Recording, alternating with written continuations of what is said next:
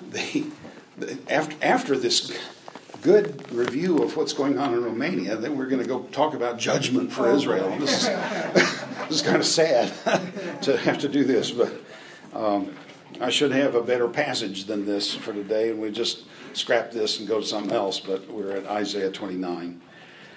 Uh, the passage actually has the second and third of the woes in this whole section twenty, um, uh, twenty-eight to thirty-three. Um, so we're we're working our way through this. Um, this is again against the background of uh, the threat of Assyria against Israel. Uh, Assyria is a nation in northern Iraq. Uh, that was where they were functioning. In the area where the Kurds are, yes, this is where um, the uh, Assyrians were. They were an extremely powerful uh, group of people. They were exceedingly skilled at, at warfare and at terror. Um, which, okay, I saw some, still going on. Goes without saying, um, expressions. Um, but the passage is important. If the first woe will be, well, here let's just survey it. twenty-nine, one to fourteen, woe against David's city. And then um, verses fifteen to twenty-four, woe to those who re- rely on foreign alliances. We'll have a little more to say about foreign alliances than we've had, but um, the, the important thing at this point is for us to be aware that Judah is is the subject here. It's not really Assyria. It's it's going to include promise of judgment against Assyria, but the whole point is Judah's under judgment because they don't trust the Lord. And so we go into the first woe, woe against David's city. Verses one to four, Ariel will become an Ariel. And I know that's clear as mud. We'll try to clear it up as we go. Uh, verse one. Ah, Ariel, Ariel, uh, the city who's, who's, where David encamped. Add year to year. Let the, I can't see to read, and I can't speak into the microphone unless I can have it up here. Uh, add year to year. Let the, let the feasts run their, their round. Yet I will distress Ariel. And there shall be moaning and lamentation, and she shall be to me like an Ariel. And I will encamp against you all around and besiege you with towers. I will raise siege works against you. You will be brought low, for the earth, from the earth you shall speak. From the dust your speech will be bowed down. Your voice shall come from the ground like the voice of a ghost, and from the dust your speech shall whisper. Now, what is this Ariel becoming an Ariel? The word Ariel, Hebrew does this a lot. He, it uses a word that can mean one thing in a context where it means something else. So Hebrew has very few compound nouns. Uh, you know what a, perhaps a compound noun, I can't think of a single one at this point. Um, hmm? Groundwork. Groundworks? Groundwater. Groundwater. Groundwater. Uh, a, a, it's two nouns that have been put together, yes, as a single word. Ari in Hebrew means uh, lion. And you know El, lion of God, then it would mean. Um, I checked several translations last night just to be sure I knew what I was talking about. I'm reading from the N A, from the E S V this morning, and I checked the E S V. This must be an old edition of it. They're, they are updating the E S V regularly uh, because language updates. Language changes quickly. Are, are you with me here? I, I may have told you about a story where Jan was speaking to our, our youth group in Memphis, and she said, now, what was Jesus like? And you know Jan, yes? She's never just... What was Jesus like? What was Jesus like? And one kid in the back, and I'll leave this to you to figure out, he said, he was bad. And she said, no, he wasn't. I was just brokenhearted. Anybody would think Jesus was bad. But that was good. This, This, of course, was uh, many years ago, but the, the point is that language changes even from generation to generation. Uh, and so translations need to keep up with it so that we don't miscommunicate. Does that make sense to you? Uh, Forty years ago, the word booty meant plunder taken in battle. And some of our uh, some of our modern translations use that word for plunder taken in battle, but doesn't communicate that today. Yes? So uh, the E S V has a, a, a, a large translation committee that is constantly looking for changes that need to be made because of the changes in language to keep it up to date. This is an older edition. The new E S V that I looked at last night on the computer um, talks about a, a an altar hearth, because the word Ariel in Hebrew can also mean altar hearth. It's the part of the altar on which you build the fire and burn the meat. Okay, so in verse uh, verse uh, two, yet I will distress the Lion of God, and there shall be mourning and lamentation, and she shall be to me an altar hearth. I have a note in this text that Ariel can mean um, even hero. I'm not sure. That's probably true in some general sense, but I didn't see anybody translating it that way. Are you with me here? Yes, ma'am. My footnote says Lion of God or Jerusalem. Yeah, it's a it's a, a name used for Jerusalem in the context. So it's the city where David camped. So it's it's a name here used to refer to Jerusalem. But in Ezekiel, in a couple of passages in Ezekiel, it's specifically uh, tied to um, an altar hearth. Do, do, I, I know you've been spending a lot of time in Ezekiel, and especially in chapters forty to forty-eight. Uh, all the instructions for building the new temple. Amen? Those, those, you, I, you know, I know some of you just build your lives on the instructions for the gate building in the new temple.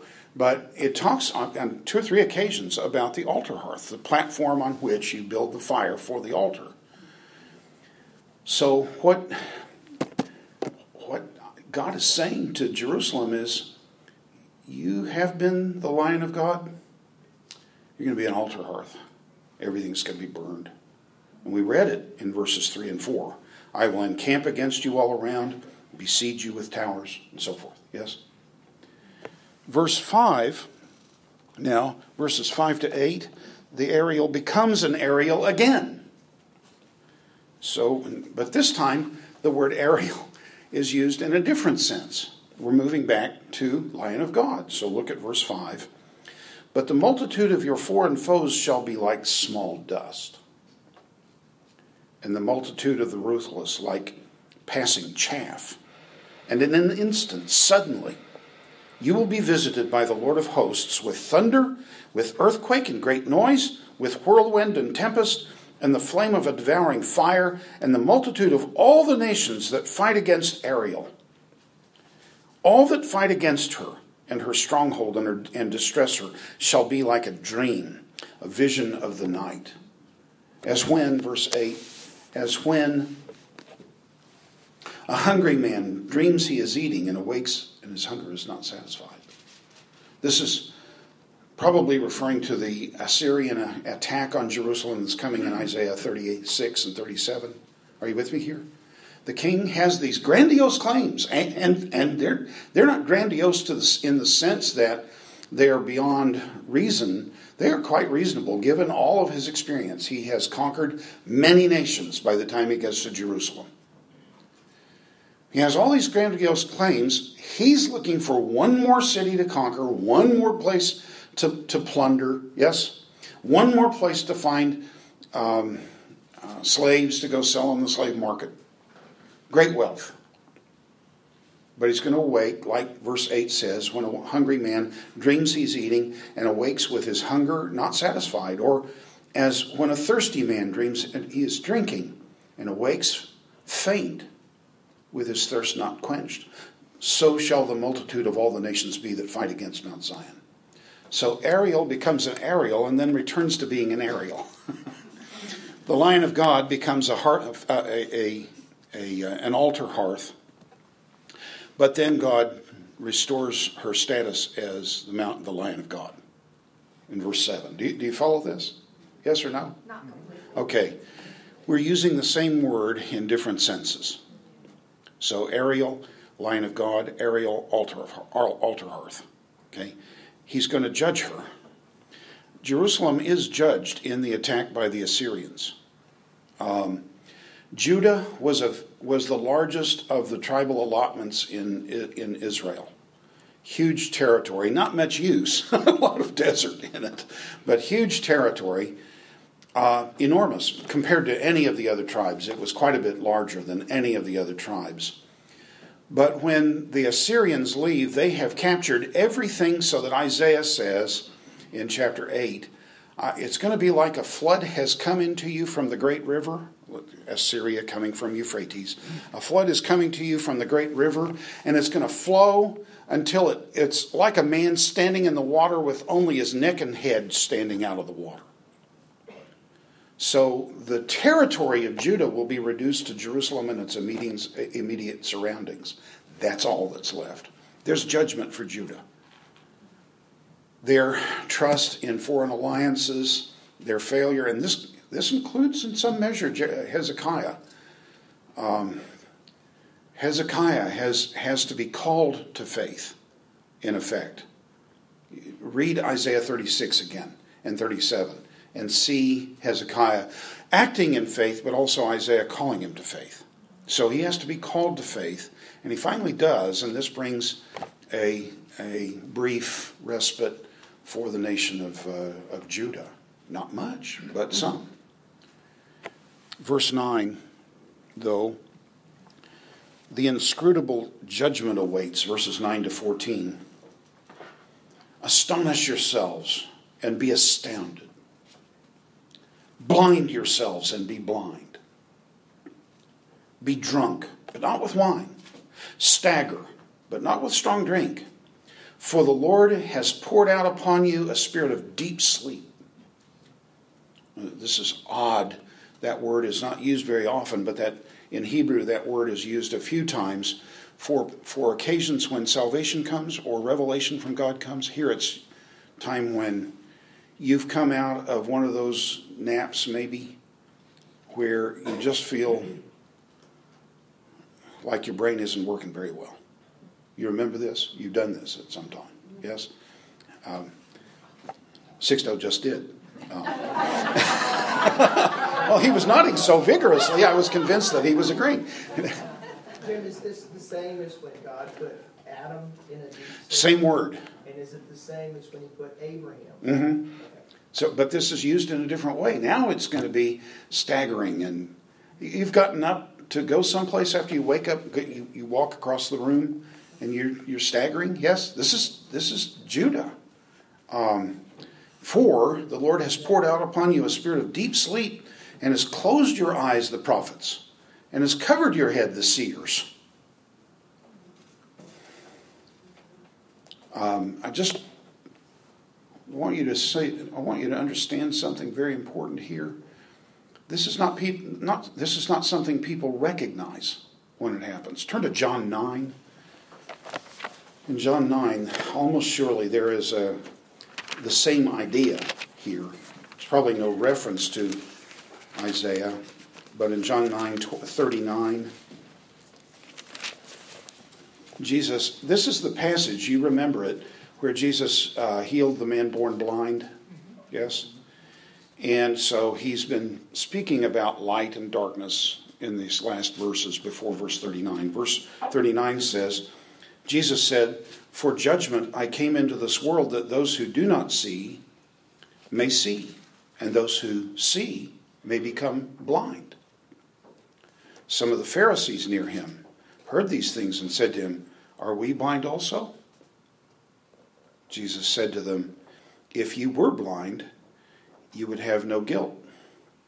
But now that you now you say, 'We see,' your guilt remains." They're blind, but they don't know it. They think they can see. They think they're the only ones who can see. Yeah. But isn't isn't in the passage in Isaiah, isn't the Lord saying the prophets are the eyes mm-hmm. of Israel? Yeah. He took them away. Yeah. But they, but they don't realize it. They, the, the only prophets they listen to anyway are false prophets. So he doesn't take the false prophets away. He takes the true prophets away.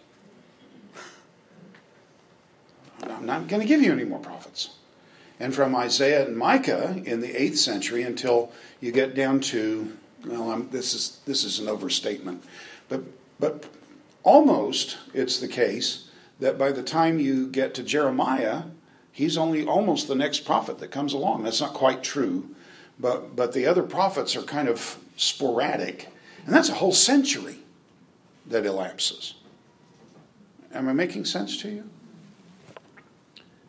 So they don't know that they're blind. It goes on, verse eleven. Um, and the vision of, uh, of all this has come to you like the words of a book that's sealed. When, when, uh, when men give it to one uh, who can read, saying, read this, he says, I cannot, it's sealed. And when they give the book to one who cannot read, saying, read, he says, I cannot read. They're blind. Are you with me here? God has blinded them. Um, the entrance of light gives more light. But to refuse the light brings greater darkness. And the Lord said, because this people draw near me, you, you remember this? Because this people draw near, near me with their mouth and honor me with their lips. Mark chapter seven. While their hearts are far from me, for uh, and their uh, fear of me is a commandment taught by men. Therefore, behold, I will again do wonderful things with this people. The, the word wonderful here, is, it, it always entails, for us at least, something positive, something welcome. Th- that word is possible. You can translate that word that way, but shocking is another possibility, and I think this is the way it ought to be read in this passage. Do shocking things to this people with shock upon shock, and the wisdom of their wise men will perish. You see why I think I should read this, not wonderful, but shocking. And the discernment of their discerning men shall be hidden. That's the second woe. God blinding them, or are they already blinded? Yes. Lets them stay in it. Yes. It's both. Uh, God blinds them, but at least the order in the text is that he calls them to blind themselves, and then he blinds them. Yes. It's the same connotation of when Jesus speaks in parables and said, you know, yeah. he speaks to the believers, mm-hmm. those who, yeah. who think they know and they don't, mm-hmm. they're just going to be blind. Yeah. Okay. Yes. By application, can you see anything in our society oh. that looks much like this? Oh, yes. Um, well, not just the Jews. Um, the dominant influence in our culture is saying that they are the um, the most moral, the most ethical in all of history. Evolution has reached its pinnacle with them. And I wonder, okay, in the next generation, who's going to be evolutionarily supreme? Are you still going to be, or is it... Are you with me here? Uh, they have chosen blindness, and blindness is their root. And they cannot see anything in the light because they've rejected all light. Um, what if you determined... Did, did you ever watch the Star Trek television shows? Okay, oh, you should. It's part of, goodness sakes, it's part of being a cultured American to watch Star Trek. Have, have you have you no culture? Goodness sakes. Culture, well, my wife watches it. I don't. Uh, uh, culture is something, however, that grows in Petri dishes, so I just point that out. uh, there's... There's a character in in the uh, one with uh, um, uh, Patrick Stewart who, who plays uh, the captain.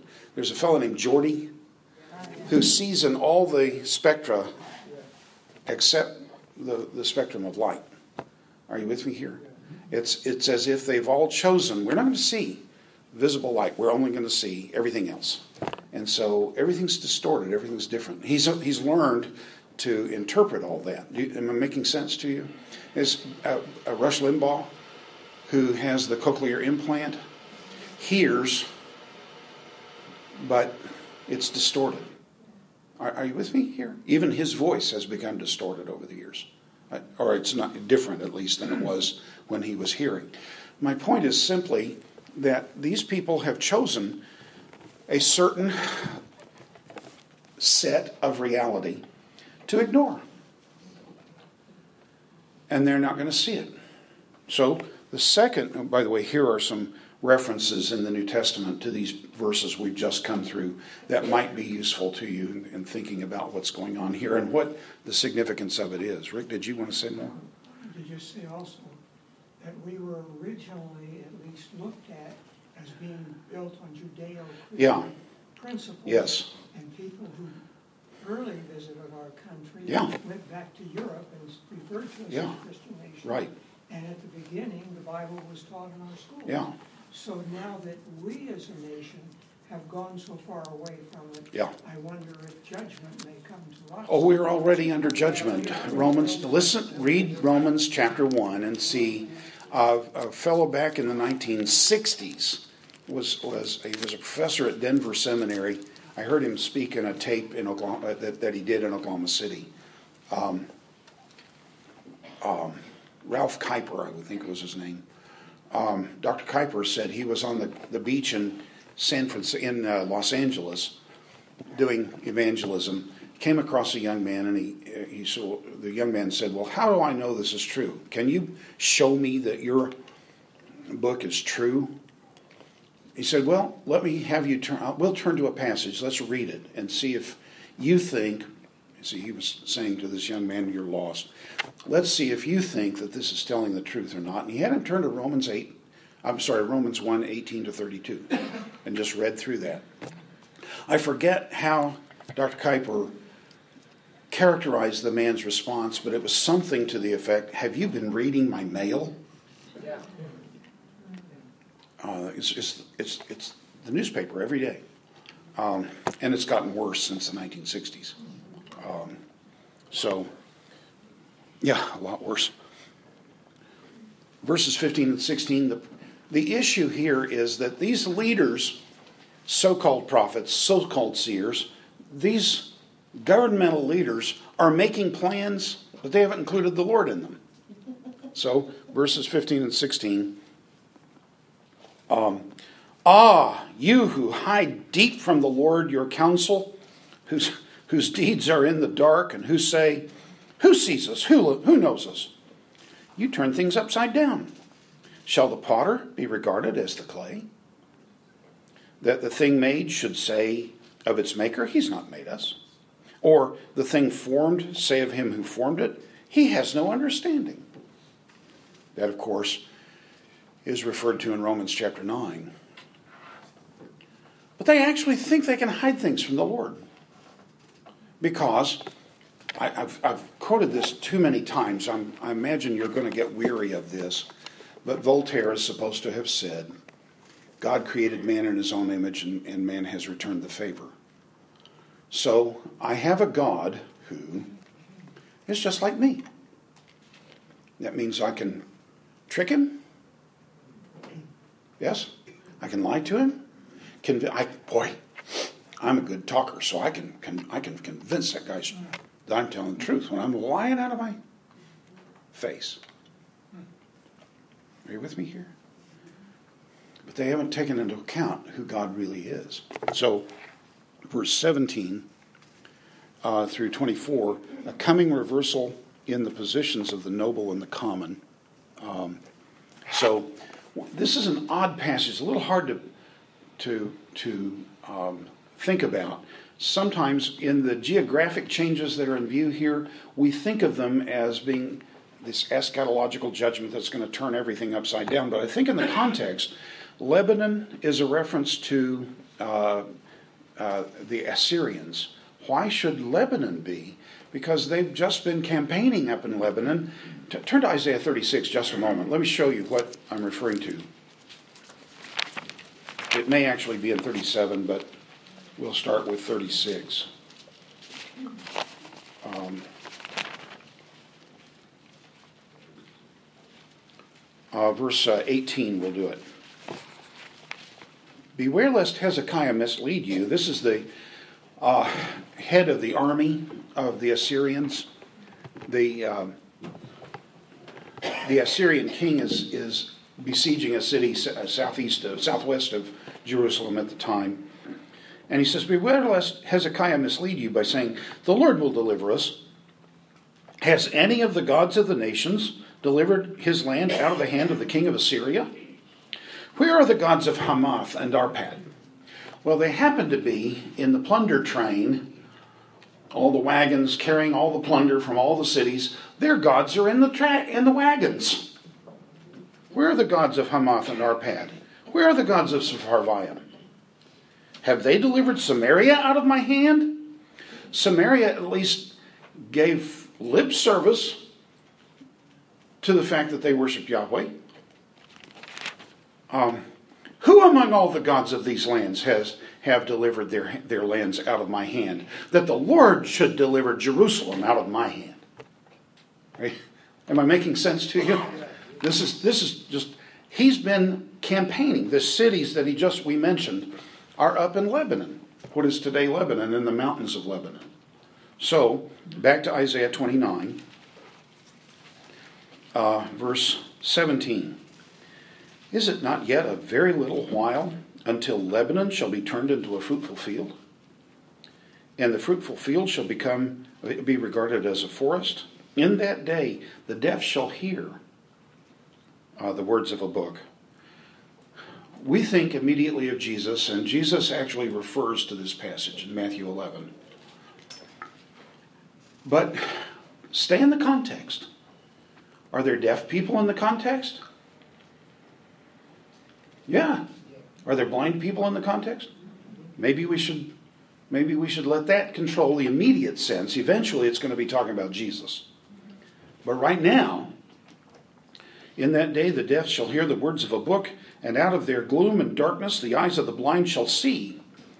The uh, the deaf, the blind are probably Judah, as they come to see the saving work of God that he's going to do on their behalf with the Assyrian king. What's the book? Well, it's there's no particular book. It, above, you took a book to somebody and said, read it, but he was blind, he couldn't do it. Okay. So it's just using the same imagery. So verse nineteen, the meek shall obtain fresh joy in the Lord, and the poor among mankind shall exult in the Holy One of Israel. For the ruthless shall come to nothing, and the scoffer cease. All who watch to do evil shall be cut off. Who by the uh, the word, I'm sorry, I can't read. Who by a word make a man out to be an offender, and lay a snare for him who reproves in the gate, and with an empty plea turn aside him who is in the right. These now, these are the people, the ruthless, are not even the Assyrians per se, but the wicked judges in Judah who will be judged, but the poor will be delivered. And he goes on, verse twenty-two. Therefore, thus says the Lord who, who redeemed Abraham concerning the house of Jacob, Jacob shall no more be ashamed, no more shall his face grow pale, for when he sees his children, the work of my hands in his midst, they will sanctify my name. They will sanctify the Holy One of, of Jacob, and will stand in awe of the God of Jacob. And those who go astray in spirit will come to understanding, and those who murmur will accept instruction. When they see, that morning when they woke up, and they went out to the guards that were on the on the watch posts on the wall to see how things were going with the Assyrians, they report nobody in the camp. Yes? Are you with me? They go out and check the camp, and all the proud have been humbled. Lebanon has become a fertile field. Are you with me? They're, they're delivered.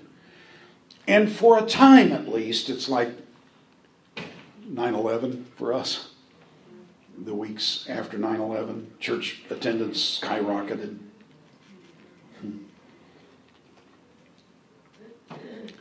But it was only a time.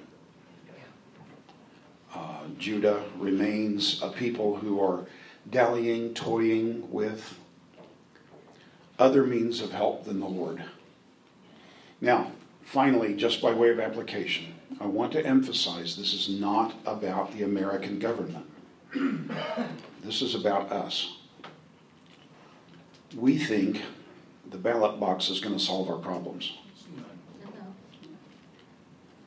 We think a political party is going to solve our problems. Folks, you have nothing to hope for in a political party. The only thing you have to hope for is your God. And He has a plan that does not include the United States. That is, as part of the solution to the world's problems. Are you with me? What I we're part of the problem. Uh, what what what I'm talking about, brothers and sisters, is not figuring out what we think is right and and pleading with God to do it. It's finding out what His plan is and getting intimately involved in it. And then, come what may, the dead shall live. Yes? Come what may, unlike soldiers in a in a useless war who die, they die for no purpose. Yes?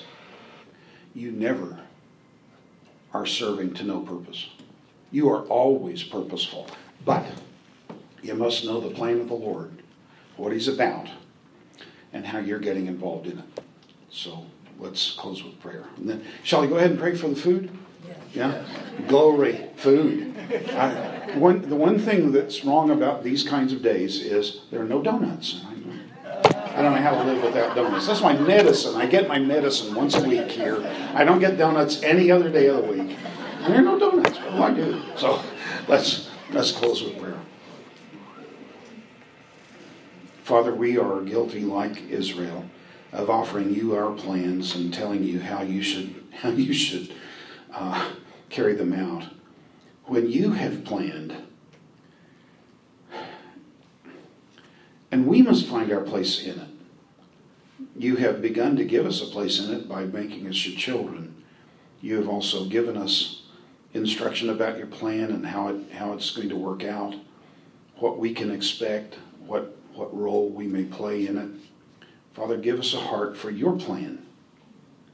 Cause us to, to give up reliance upon all the things we've always relied on all of our lives and find our stability in no other place than the one person who is stable, our great and living God. For Jesus' sake we pray. Amen.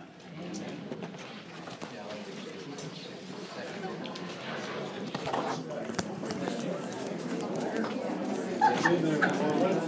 Thank you.